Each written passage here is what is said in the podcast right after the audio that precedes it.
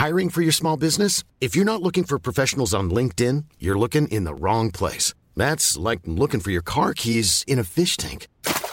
LinkedIn helps you hire professionals you can't find anywhere else, even those who aren't actively searching for a new job but might be open to the perfect role. In a given month, over 70% of LinkedIn users don't even visit other leading job sites. So start looking in the right place. With LinkedIn, you can hire professionals like a professional. Post your free job on linkedin.com slash people today. Hello, je suis Mélanie Wanga. L'autisme est souvent présenté comme une priorité médico-sociale par les pouvoirs publics. Par exemple, en 2012, ça avait été déclaré grande cause nationale. Pourtant, la France accuse un gros retard dans la prise en charge et la reconnaissance des personnes autistes. Et même dans la définition, le terme autisme recouvre un grand nombre de troubles et de réalités, et les spécialistes peinent à s'accorder. Mais de manière générale, quand on parle d'autisme, on parle de difficultés de l'apprentissage social et de la communication, avec des comportements stéréotypés et persévératifs. Aujourd'hui, on ne considère pas que l'autisme est une maladie dont on guérit, mettant des guillemets, mais une neuroatypie. Les personnes autistes fonctionnent simplement différemment des personnes non autistes. Et comme si c'était pas assez compliqué, les femmes autistes souffrent, elles, en plus d'un retard de diagnostic par rapport aux hommes. Et il y a plusieurs raisons à ça. Un petit garçon qui parle pas, qui joue pas avec ses copains, et qui a une passion dévorante, ça choque un peu tout de suite. Parce que les garçons sont socialisés à être actifs et tournés vers l'extérieur. Alors qu'on attend des petites filles qu'elles soient plutôt douces, voire en retrait. Et si elles sont passionnées obsessionnelles des chevaux, par exemple, bah, ça interpelle pas tant que ça. La deuxième raison, c'est que les questionnaires d'évaluation pour l'autisme ont été réalisés majoritairement sur des populations masculines. Et puis, il y a le phénomène du camouflage social. On transmet aux filles des capacités d'adaptation sociale dès leur plus jeune âge, comme prêter attention aux autres, etc., qui compensent les troubles du spectre autistique. Tout ça, ça mène à des diagnostics très tardifs pour les femmes, généralement après la vingtaine, parfois voire la trentaine. Du coup, je me suis interrogée, comment on se construit en tant que femme autiste dans une société qui est tout sauf pensée pour ça? Ce sera notre épisode du jour. Bienvenue dans Programme B. Moi, j'avais 10 ans quand ma petite sœur Anaïs est née. Je me rappelle assez bien comment ça s'est passé. Euh, j'étais partie en classe verte et quand je suis revenue, bah boum, j'avais une petite sœur. Et du coup, je suis allée la voir à la clinique. Et quand je l'ai vue pour la première fois, elle avait un visage rond, elle avait des grands yeux, euh, elle me regardait curieusement. Elle avait un grand sourire aussi. Euh, comme j'en avais jamais vu avant. Et euh, quand je l'ai vue comme ça, je l'ai tout de suite su que ce serait ma personne préférée au monde, en fait. Et puis elle a grandi, et euh, à l'âge de 3 ans, on a commencé à s'apercevoir qu'elle parlait pas très bien. Pour euh, nommer les choses, elle avait son propre langage à elle, qui n'était pas vraiment le langage courant. Par exemple, quand elle voulait un yaourt, elle disait Ava ma fille. Et donc, nous, on comprenait, mais les gens, les gens autour ne comprenaient pas. Moi, elle m'appelait Nani même quand je lui répétais mon prénom, qui est Mélanie, euh, des dizaines de fois par jour. Et une, mandarine, par exemple, aussi, c'était une peau. En fait, la plupart des mots qu'Anaïs utilisait n'avaient pas de sens. Et personne ne la comprenait en dehors de nous, qui étions sa famille proche. Elle communiquait pas avec les autres enfants et aucun des apprentissages qu'on essayait de mettre en place fonctionnait. Du coup, les médecins de famille et l'école nous disaient de ouais, euh, vous en faites pas, c'est pas grave, ça va évoluer. Mais en fait, ma mère, elle s'est tout de suite inquiétée pour tout le monde. Elle a emmené Anaïs voir plusieurs spécialistes et c'est une orthophoniste qui a posé le premier diagnostic, qui a été celui de la dysphasie, donc un trouble central lié au développement du langage oral. Donc euh, la première étape, c'était ça. On a compris que Anaïs n'était pas une enfant comme les autres à ce moment-là. Et puis avec le temps, il y a eu d'autres spécialistes, il y a eu des psys, il y a eu des, neurologues, et le diagnostic complet est tombé. Et Anaïs, en fait, présente une dysphasie avec trouble autistique sévère. Et donc ce diagnostic-là, il a chamboulé notre vie, en fait, notre vie de famille. Ma mère, elle a arrêté de travailler pour s'occuper de ma sœur et suivre son parcours scolaire, qui est quand même devenu assez rapidement très chaotique. Et euh, au-delà de ça, bah, il y a la personnalité d'Anaïs qui a commencé à se développer. Pareil, pour elle, c'est très difficile de s'exprimer, de parler. Et euh, avec le temps, elle a adopté, pour justement pallier ça, euh, le vocabulaire des films et des dessins animés qu'elle adore en fait. Elle adore les Disney, par exemple. Et du coup, elle reprend des phrases parfois à l'expression près. Et c'est comme ça qu'elle s'exprime. Elle a un langage un peu monotone, très rapide, euh, très saccadé. Aujourd'hui, elle a 25 ans. Et elle a toujours ces, mêmes centres d'intérêt, donc les dessins animés, les films. Et moi, je la vois toujours comme, comme ma petite sœur, comme un bébé. Mais en fait, aujourd'hui, c'est une jeune femme, déjà. À cause de sa dysphasie, je pouvais difficilement l'interviewer pour euh, cette émission, même si j'aurais beaucoup aimé. J'ai même essayé, mais ça n'a rien donné. C'est assez compliqué en fait pour elle de réfléchir à ses réponses, parler dans le micro et surmonter en même temps son trouble du langage. Ça, ça demande trop de choses à la fois à mettre en place. Donc du coup, je suis allée à la rencontre d'une autre jeune femme autiste qui s'appelle Élise. Elle a 27 ans, elle travaille dans un centre de documentation dans un lycée et dans une bibliothèque dans une école primaire. Elle habite dans le sud de la France et Élise, elle, elle présente le syndrome d'Asperger. C'est une forme d'autisme un peu différente des autres. Il y a toujours les difficultés dans les interactions sociales, les intérêts spécifiques et aussi parfois les comportements répétitifs, les obsessions. Mais les Asperger, ils n'ont pas euh, le déficit intellectuel ni le retard dans le langage. Alors pourtant, quand je me suis assise devant Élise, j'ai tout de suite ressenti qu'elle était euh, troublée, agitée, anxieuse, et euh, que pour elle aussi, fixer son attention sur plusieurs choses à la fois, le micro, mon regard, ma voix, ce qu'elle elle devait dire, bah c'était pas si facile. Je m'appelle Élise, j'ai 27 ans, je, suis autiste depuis la naissance, mais j'ai été diagnostiquée à l'âge de 18 ans. Après la, troisième, euh, j'ai fait un, BEP euh, production horticole. Bah, ça, a été difficile euh, sur, sur tous les points déjà parce que c'était dans une école pour apprendre un métier. Moi, j'étais j'étais pas prête à me lancer dans un métier, donc du coup, et puis comme l'a dit mon père, euh, je suis pas du tout manuelle et, et puis au niveau relation euh, avec les, les, autres, ça se passait pas bien du tout. Et euh, donc après, on m'a on m'a remis en cycle général. J'ai fait une, une, une première littéraire en deux ans et une terminale littéraire en deux ans. Et, et après, j'ai eu mon bac. À un moment, vous dites que les relations avec les autres était difficile.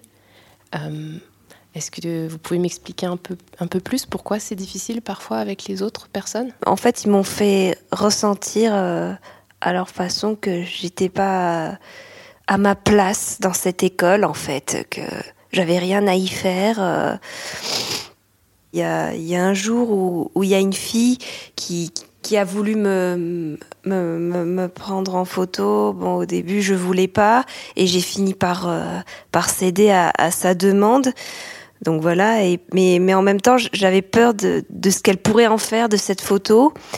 Et euh, je sais plus si c'était dans la même journée ou un autre jour. Et il euh, y a, y a, une, camarade d'école qui, m'a dit qu'une photo de moi a été publiée sur Facebook avec un, commentaire euh, pas très euh, gentil.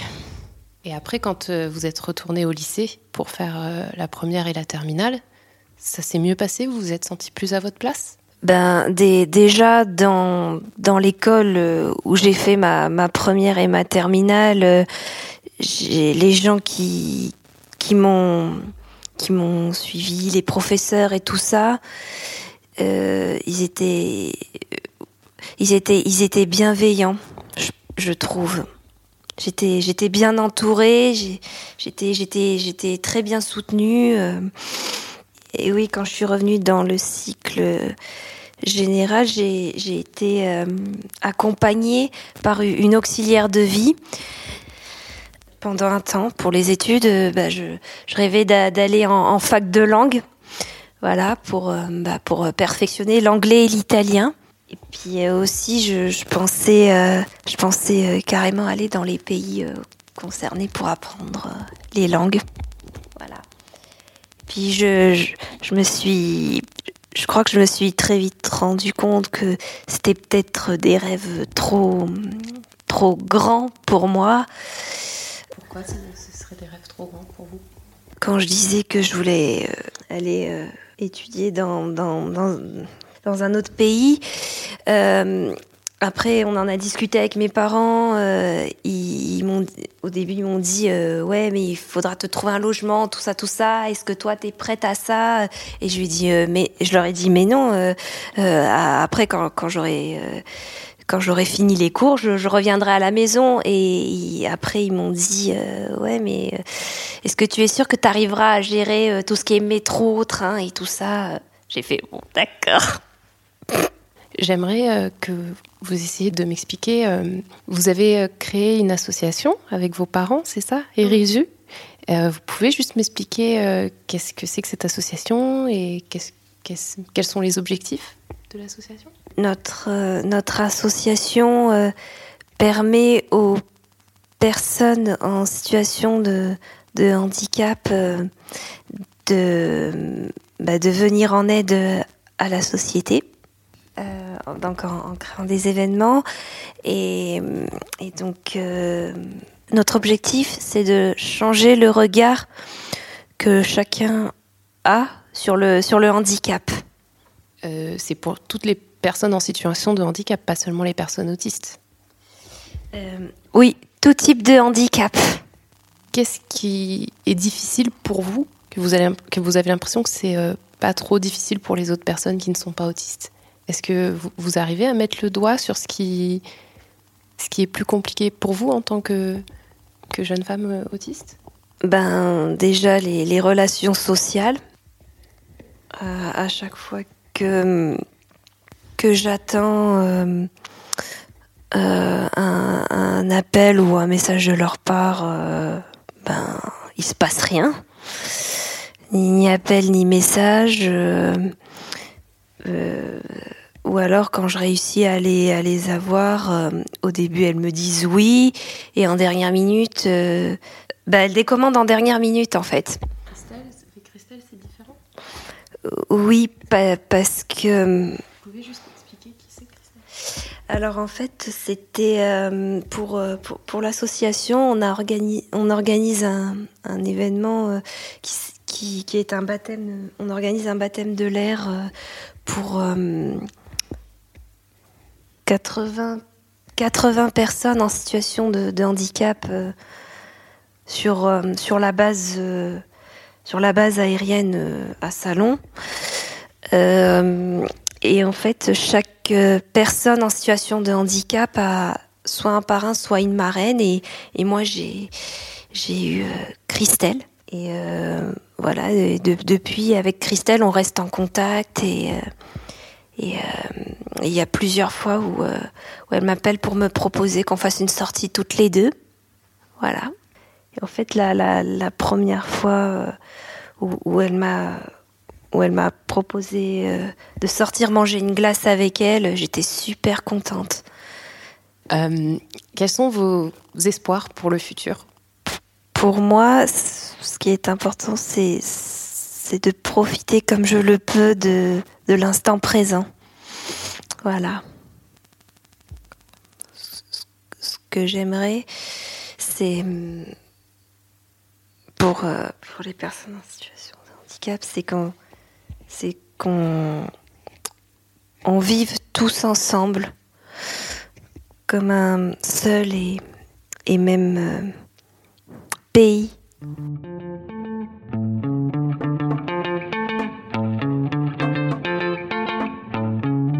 alors je me suis aussi demandé qui mène chez nous en France une véritable action en faveur des personnes autistes.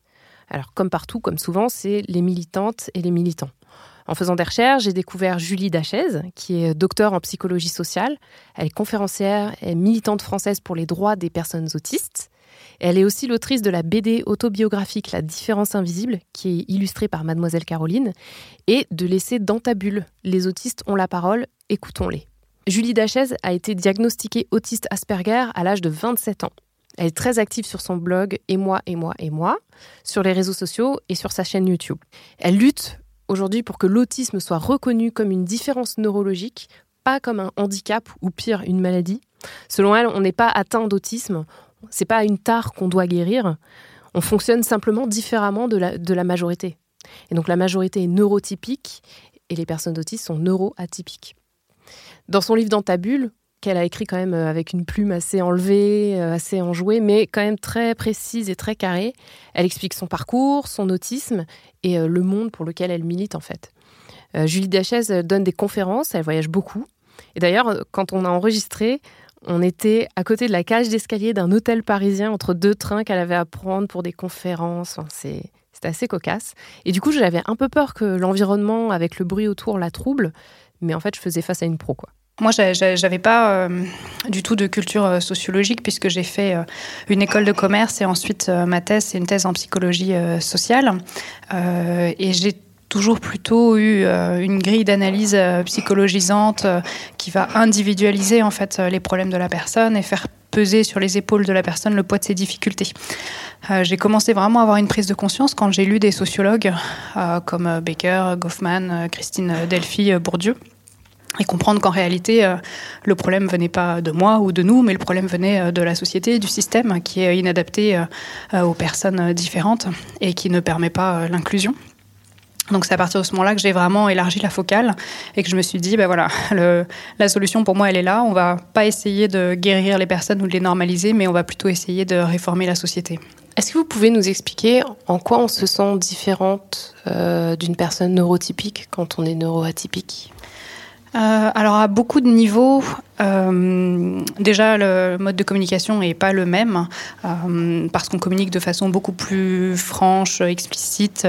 on a du mal à décoder l'implicite, le second degré, l'ironie. au niveau sensoriel aussi. on est très sensible au bruit, aux lumières, et voilà, on a ce qu'on appelle les fameux intérêts spécifiques qui sont des passions qui nous prennent beaucoup de temps et d'énergie et dans lesquelles on devient expert, experte. Euh, donc en fait, c'est vraiment à, tous ces niveaux-là et souvent les personnes me disent euh, oui, mais bon, euh, moi aussi, parfois j'ai envie d'être seule ou moi aussi, parfois le bruit m'agresse. Et la question derrière ça, c'est mais est-ce qu'on serait pas tous un peu autistes? Et là, je dis non parce qu'en fait, il y a une vraie différence quand même entre les personnes autistes et les personnes non autistes. ce qui nous différencie des autres, même si bien sûr il y a des ponts, il y a des points communs parce qu'on est tous humains, mais nous vraiment, c'est euh, l'intensité avec laquelle on va vivre ces différentes caractéristiques, euh, la durée aussi. Moi, c'est depuis toujours que je suis hypersensible au bruit, que j'ai des euh, difficultés de communication et autres, et la fréquence avec laquelle on vit ces caractéristiques. Donc tout ça pris ensemble, ça fait la différence entre nous et les personnes non autistes. Pourquoi, selon vous, les femmes autistes sont diagnostiquées plus tardivement que les garçons autistes, par exemple? Alors les femmes sont diagnostiquées plus tardivement, voire pas diagnostiqués ou mal diagnostiqués. Euh, déjà d'une part parce que les critères diagnostiques de l'autisme, ils ont été établis à partir de l'étude de cas masculins. Donc on voit bien là qu'il y a un biais de genre qui ne prend pas en compte les spécificités de l'autisme au féminin. Euh, et effectivement, l'autisme se présente de façon plus subtile chez les femmes parce que euh, elles ont été socialisées différemment dès la naissance. Hein, évidemment, ça n'a rien d'inné. Et donc on pousse les petites filles autistes comme les autres à communiquer, à être chaleureuses, avenantes, à prendre soin des autres, etc. Et donc tout ça, ça contribue à développer chez les filles autistes de meilleures compétences de communication notamment, et aussi euh, des intérêts spécifiques qui vont être plus socialement acceptables. Par exemple, là où les petits garçons vont se prendre de passion pour les plans de métro, euh, un exemple hein, qu'on prend souvent, eh bien les petites filles euh, peuvent se prendre de passion pour les chevaux. Donc ça interpelle un peu moins l'entourage. Euh, et euh, tout ça pris ensemble, euh, forcément, elles passent au travers des mailles du filet diagnostique, d'autant que depuis toute petite, elles ont pris l'habitude d'observer et d'imiter leur père, ce qu'on appelle la stratégie du caméléon, et elles deviennent expertes, donc à l'âge adulte, à moins de vraiment très très bien connaître les spécificités de l'autisme au féminin, c'est compliqué de, de mettre un mot sur cette différence. Quels sont, vous en parlez un petit peu dans votre livre, mais euh, quels sont les, risques auxquels font face justement les femmes autistes par rapport euh, peut-être à des femmes non autistes ou aussi à des garçons Alors les femmes autistes sont particulièrement exposées euh, aux agressions sexuelles et aux viols, parce que le fait de ne pas savoir décoder l'implicite, de ne pas savoir décoder les intentions des autres, de ne pas toujours savoir doser son rapport à l'autre et d'être soit trop froide, soit trop chaleureuse ou autre, eh bien tout ça pris ensemble ça peut donner lieu à des situations euh, dramatiques où en fait on ne se rend pas compte que la personne en face de nous euh, nous, nous, drague. Euh, et comme bien souvent les hommes, bah, à partir du moment où on ne dit pas non explicitement, et même quand on dit non explicitement, considère que c'est une invitation et que la porte est ouverte, eh bien voilà, c'est ça donne lieu à des situations dramatiques. Et là, il faut saluer le travail de l'association francophone des femmes autistes qui fait un énorme travail de sensibilisation justement sur la question de la vulnérabilité des femmes autistes, notamment aux viols aux agressions euh, sexuelles. Quelles mesures vous semblent euh, importantes et nécessaires pour euh, mieux intégrer les personnes autistes à la société française? Parce que c'est encore quand même assez problématique. Je ne sais pas si vous pouvez un peu nous éclairer sur ça. Oui, il y a seulement 20% des enfants autistes qui sont scolarisés en milieu ordinaire donc euh, malgré la loi de, 2005, hein, donc c'est absolument euh, catastrophique. Euh, l'immense majorité des adultes autistes n'ont pas de travail. On n'a pas les chiffres, hein, ce qui aussi prouve bien le peu d'intérêt des, pouvoirs publics pour cette question. Et en plus de ça, les personnes autistes sont euh, institutionnalisés, donc placés en institution. Euh, et ça, c'est dramatique. Et d'ailleurs, la rapporteuse euh, des droits des personnes handicapées de l'ONU a publié un rapport en mars dernier qui était éclairant à ce, à ce sujet. donc, ce qu'il faudrait faire, c'est simplement sortir les personnes autistes des institutions, ce qui ne veut pas dire les lâcher dans la nature sans accompagnement, mais simplement repenser l'accompagnement pour mettre en place un accompagnement en milieu ordinaire, sur le lieu de vie, à l'école, etc., hors les murs, permettre à tous les enfants autistes euh, d'aller à l'école, mais en fait plus largement à tous les enfants, quelle que soit la situation de handicap, d'aller euh, à l'école.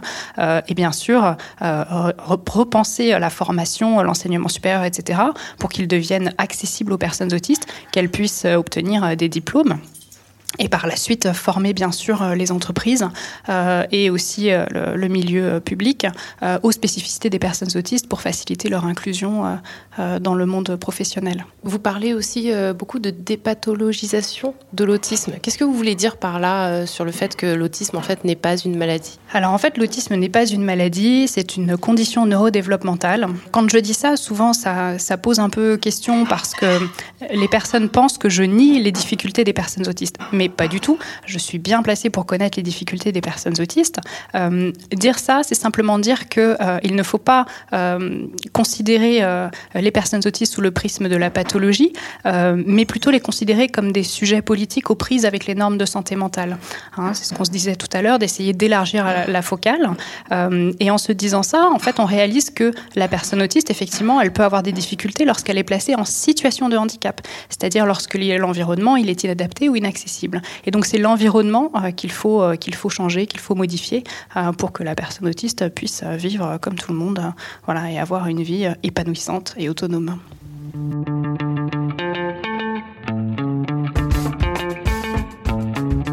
Dans son livre Dans bulle, Julie Dachaise elle appelle un changement de vision en sur l'autisme et sur les personnes autistes.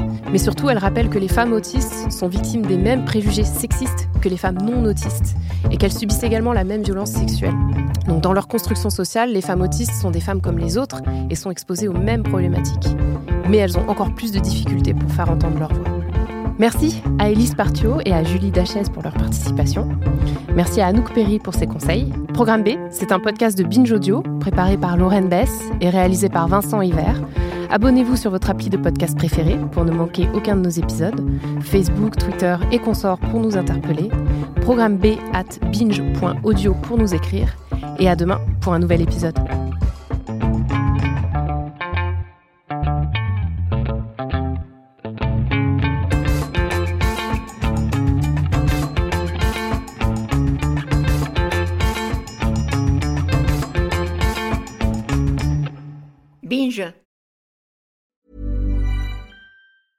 Mom deserves the best, and there's no better place to shop for Mother's Day than Whole Foods Market. They're your destination for unbeatable savings, from premium gifts to show-stopping flowers and irresistible desserts. Start by saving 33% with Prime on all body care and candles. Then get a 15-stem bunch of tulips for just $9.99 each with Prime. Round out Mom's menu with festive rosé, irresistible berry chantilly cake, and more special treats. Come celebrate Mother's Day at Whole Foods Market.